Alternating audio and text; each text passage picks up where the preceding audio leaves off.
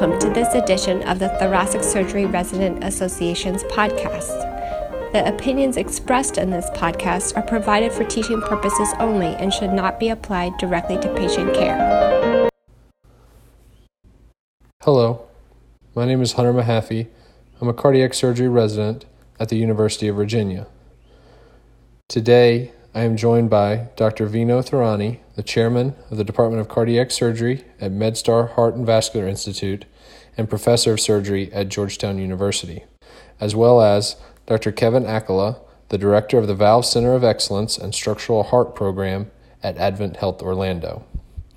Today, we will be debating surgical aortic valve replacement versus transcatheter aortic valve replacement in light of the new Partner 3 low risk trial.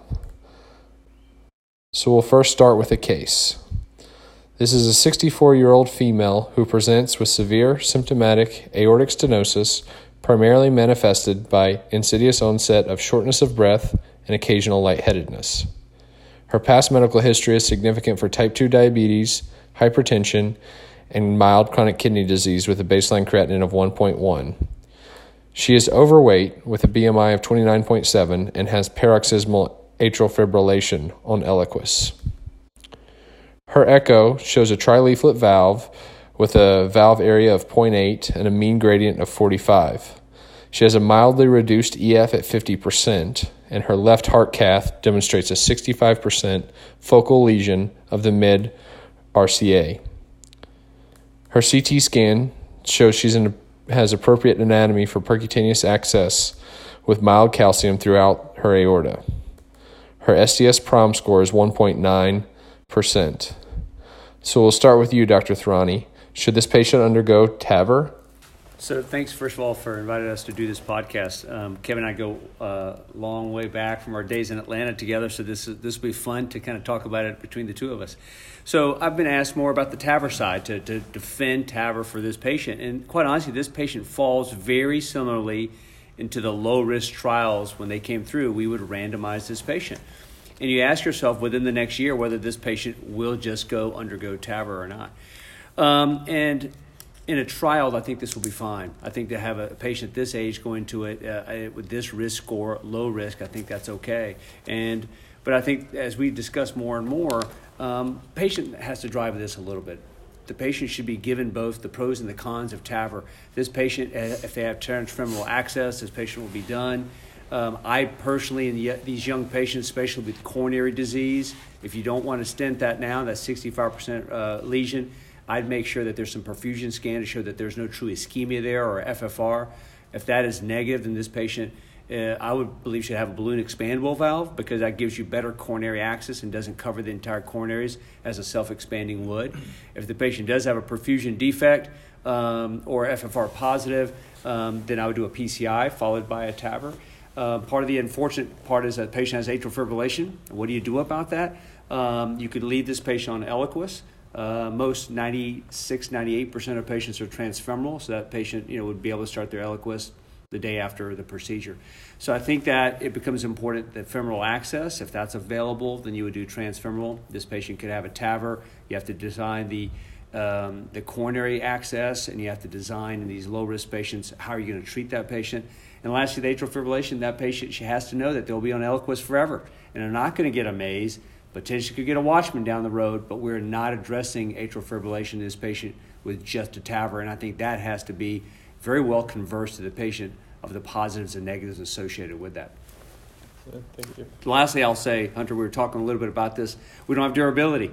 And right now, we have one year data on transcatheter valve uh, therapies, and the patient has to be told that, that we do not have five year or 10 year data uh, for, um, for transcatheter valves, even though um, it's being accrued, we currently don't have that. So these are all the things that you have to tell the patient uh, before they have any either procedure. Yeah, she's certainly on the, the young side, so the durability question is, uh, is certainly applicable here. Um, all right, Dr. Accola, any thoughts on uh, if you uh, were to take this patient for a surgical aortic valve? Uh, yeah, thank you again for having both of us here. It's always fun for us to do things together. Um, you know, I, I think Vino kind of his last sentence took some of the meat of, of my uh, my discussion. I think anyone if in that 60 to 70 year range that is low risk and has diabetes, uh, has a little renal insufficiency, yeah, they, they have a higher risk uh, with some coronary disease to having uh, a, shorter lifespan or life expectancy. But I think that is still too young yet. I think if the same patient were 75, 76, to me that's the gray zone, is 70 to 80 in this low risk trial because with other comorbidities, those are the patients that I think will value more from, from a shorter length of stay, a shorter recovery time, return to their activity level sooner, and the quality of life, which I think we're both in agreement with, will uh, improve quicker, particularly with someone with that list of comorbidities, as well as a, a large BMI. She's, she's a, a larger person. So I would have to counter um, uh, Vino with, with saying that I think in a 64 year old, with the uncertainties of longevity, and there's no question we have no data with that, and does that um, entail that she will be anticoagulated, so I think she's protected a little bit with, with leaflet thrombosis or fibrinous deposits on the leaflets. But I, I still feel that this, this mild um, uh, to moderate paravalvular uh, insufficiency that can occur, PVLs that can occur not only short term but at a year's time, uh, we don't know what that means. And you take somebody who's already compromised, renal insufficiency, coronary disease, pretty good ventricle now. You said 50%, if I remember. Um, and with, the, uh, with something that's limiting their symptoms, um, I think in those individuals, uh, I think an open, I believe an open operation is still safe, uh, and probably in this instance, probably a better long-term uh, perspective for this particular patient. Realizing that if, if she gets 10, 12, 15 years, or these valves last 10 or 12 or 8 or 10, then she could certainly have a valve and valve. And at that point, I think it's very justifiable. So my kind of gray zone is that 70 to 80 low risk patient.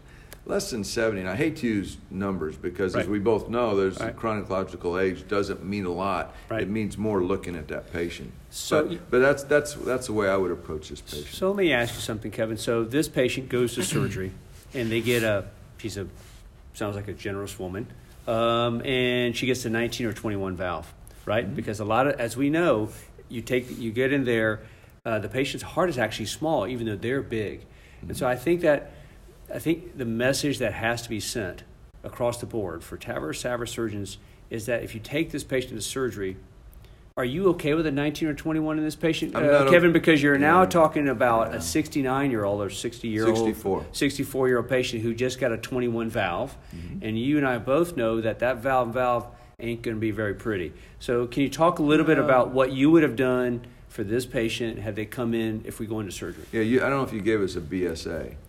Uh, I did not have. Her. I mean, right. Yeah. You know, yeah. she's she's short for her weight. She right. say that. Right. She is. And uh, so let you know, let's say that that, that this the you know if, if the uh, BSA is 1.7, 1.8, 1.8 and 1.9, would I be feel bad about a 21? Maybe not. Right. But you know, if if um, because of the discrepancy with her size relative to maybe her height, um, I would not use a 19. I would get at least a 21 in realizing that for a SAVR valve, it, it, it that or a TAVR valve, that would be a, a 23 most likely, and uh, but you'd have all that debris and calcium taken out. Another thing though that, that I think is important, you know, I'd be interested in your thoughts, is I look at this the calcium load. If you've got one of these big chunky valves that's a centimeter thick, or maybe even a bicuspid valve that, that is now uh, maybe even a, a, a, bicuspid valve with fused leaflets. Because This patient did not have bicuspid. No, right, right. No, yeah, but but right. you see it on the echoes a tricuspid valve, but two of the leaflets are fused and the calcium's a centimeter thick. You know, I, I think we have to pay attention to the not only the, the the symmetry of the calcium. If you have one side, it's a chunk of calcium or the load, calcium load, because where's that going to go in a 64 year old that could otherwise be a, a pretty straightforward open operation? Where's Even, it going to go if you use a TAVR? With a TAVR, right, yes, thank right, you. Right. Even if you do an annular enlargement, uh, I think that that patient's not only initial risk in those instances, but also uh, long-term expectations are much better. Yeah, so, so I think you have to pay I, attention. What's your thoughts? I, you know, I, am I have become exceedingly aggressive about root enlargement. um, and um, that's become a bigger thing for me. Okay, let's correct it- that. it- We- you and yeah, I I'm sorry. on- I'm sorry. I'm sorry. Annular enlargement. Thank you. Yes, we were on a debate. Yeah, said we were on a yeah, debate we're- last year. We we yeah. talked about a- root I enlargement. don't, I'm not a big root. Thank you. I'm not a big root enlargement. At least guy. he's learned something I'm a big. uh, these years. I'm a big annular uh, enlargement Uh-huh. person, and I do the Nicks is my common one right between right down the uh, non-coronary uh, cusp into the mitral Mm-hmm. anterior leaf of the mitral valve. Uh, for so that to me has become important. If I thought that this patient in their 60s are going to live till their 80s and Mm-hmm. 90s, I'm very aggressive about doing that. And I think surgeons across the board need to become, especially for the residents, for this is for the TSRA, you need to really spend some energy and time learning how to do a good root enlargement. That, so I'll tell you the partner three data, which is better than the partner two data, our effective orifice areas in surgery were better than they were in partner two, the intermediate risk. And the reason is because Mike Mack and I really were very um, keen on surgeons doing root enlargements. And so we actually had a better, effect, uh, better effective orifice area and gradient than did TAVR valves. So I think that's very important for us and the, to, to teach you and the TSRA to really spend some energy on that. And I, I know you, you're a very big believer in that also. Very much so, and I and I but think you that- use a sutureless valves. I wanted you to comment on that a little Yeah, bit. I, I do, and now my uh, and again, uh, one of the things that I, I, I feel fortunate we have is kind of a portfolio of valves to use on different indications.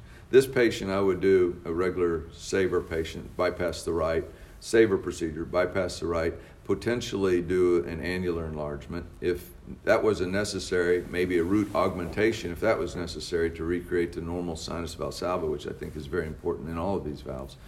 But um, the in regards to um, uh, the yes, The su- uh, the sutureless. the sutureless valves. Yep. So the sutureless valves, you know, my concern about those, we do not have enough. We have a lot of data in the sutureless valves. They're the same um, tissue um, properties as, as the uh, the other pericardial valves that we have with calcium mitigation, except for the, the new in- Inspiris valves. But uh, I think that, that using a sutureless valve in this particular patient, I'm concerned about going back and placing a valve inside that valve. And I, we don't know what's going to happen yet. You'd think it would be the same because the skirt's below where you would place your valve. I right bet now. your pacemaker rate is higher. But though. your pacemaker rate is higher. It's it's it's doubled, and I, my pacemaker rate for her, I would say it's four percent. Is probably eight percent for a sutureless valve, and anywhere eleven to fifteen percent for a TAVR valve, depending again on calcium level. So when I would use a, uh sutureless valve, uh, would be in a patient who's uh, uh, low risk or that I'm operating on 75, 78, that you get in there and the, the entire root's calcified or they're the sinotubular junctions calcified. Now I'll use a sutureless valve and go down uh, in in the the uh, sinuses uh, with my this the annular cuff, deploy the valve, and I'm not as concerned then about the valve and valve later. So I would tell you that you know another thing is that I, I would be if this patient came to my office, there's a good likelihood that I would take this patient to surgery. I know the position I'm supposed to hold, and the reason I would do that, I get to do atrial fibrillation surgery on this patient who's young, try to get them off the Eliquis or whatever anti NOAC that they're on, go ahead and do their bypass, and put a good good enough valve in order to set them up for a valve valve. So that's probably what I would offer this patient. And I think that we can't 100% discount patients who have atrial fibrillation, uh, preoperative paroxysmal atrial fibrillation. Um, the data is still out on that, and I think we're doing a lot of investigation on that, but we all know that atrial fibrillation is not great for you. How we deal with that intraoperatively, I think, is still an area of active investigation. Yeah, and you bring, bring up a great point, Vino. In, in these low risk group, if we go into the 60s, should those patients be on anticoagulation for a while? That's right. You know, Nobody because knows. we don't know. You know, it, we always used to kind of grew up where they should get three months, and it went to they don't need any. To now we're circling back, and so with TAVR, I think there's a different leaflet opening than we do have with our usual valve stuck in an anatomic Washing jets are position. different, yeah. And so I, I think that would be the question to ask. Yeah, you can if you're going to have a TAVR and you're younger, you know, for valve potential for more or increased valve longevity, they may want to be anticoagulated, or they may it may be best to uh, uh, to offer them anticoagulation or suggest that. So you know when you, when we kind of sum it up for you and the residents, I think the key thing is for you as a resident to have a portfolio. And Kevin said this, and I want to build on what he says.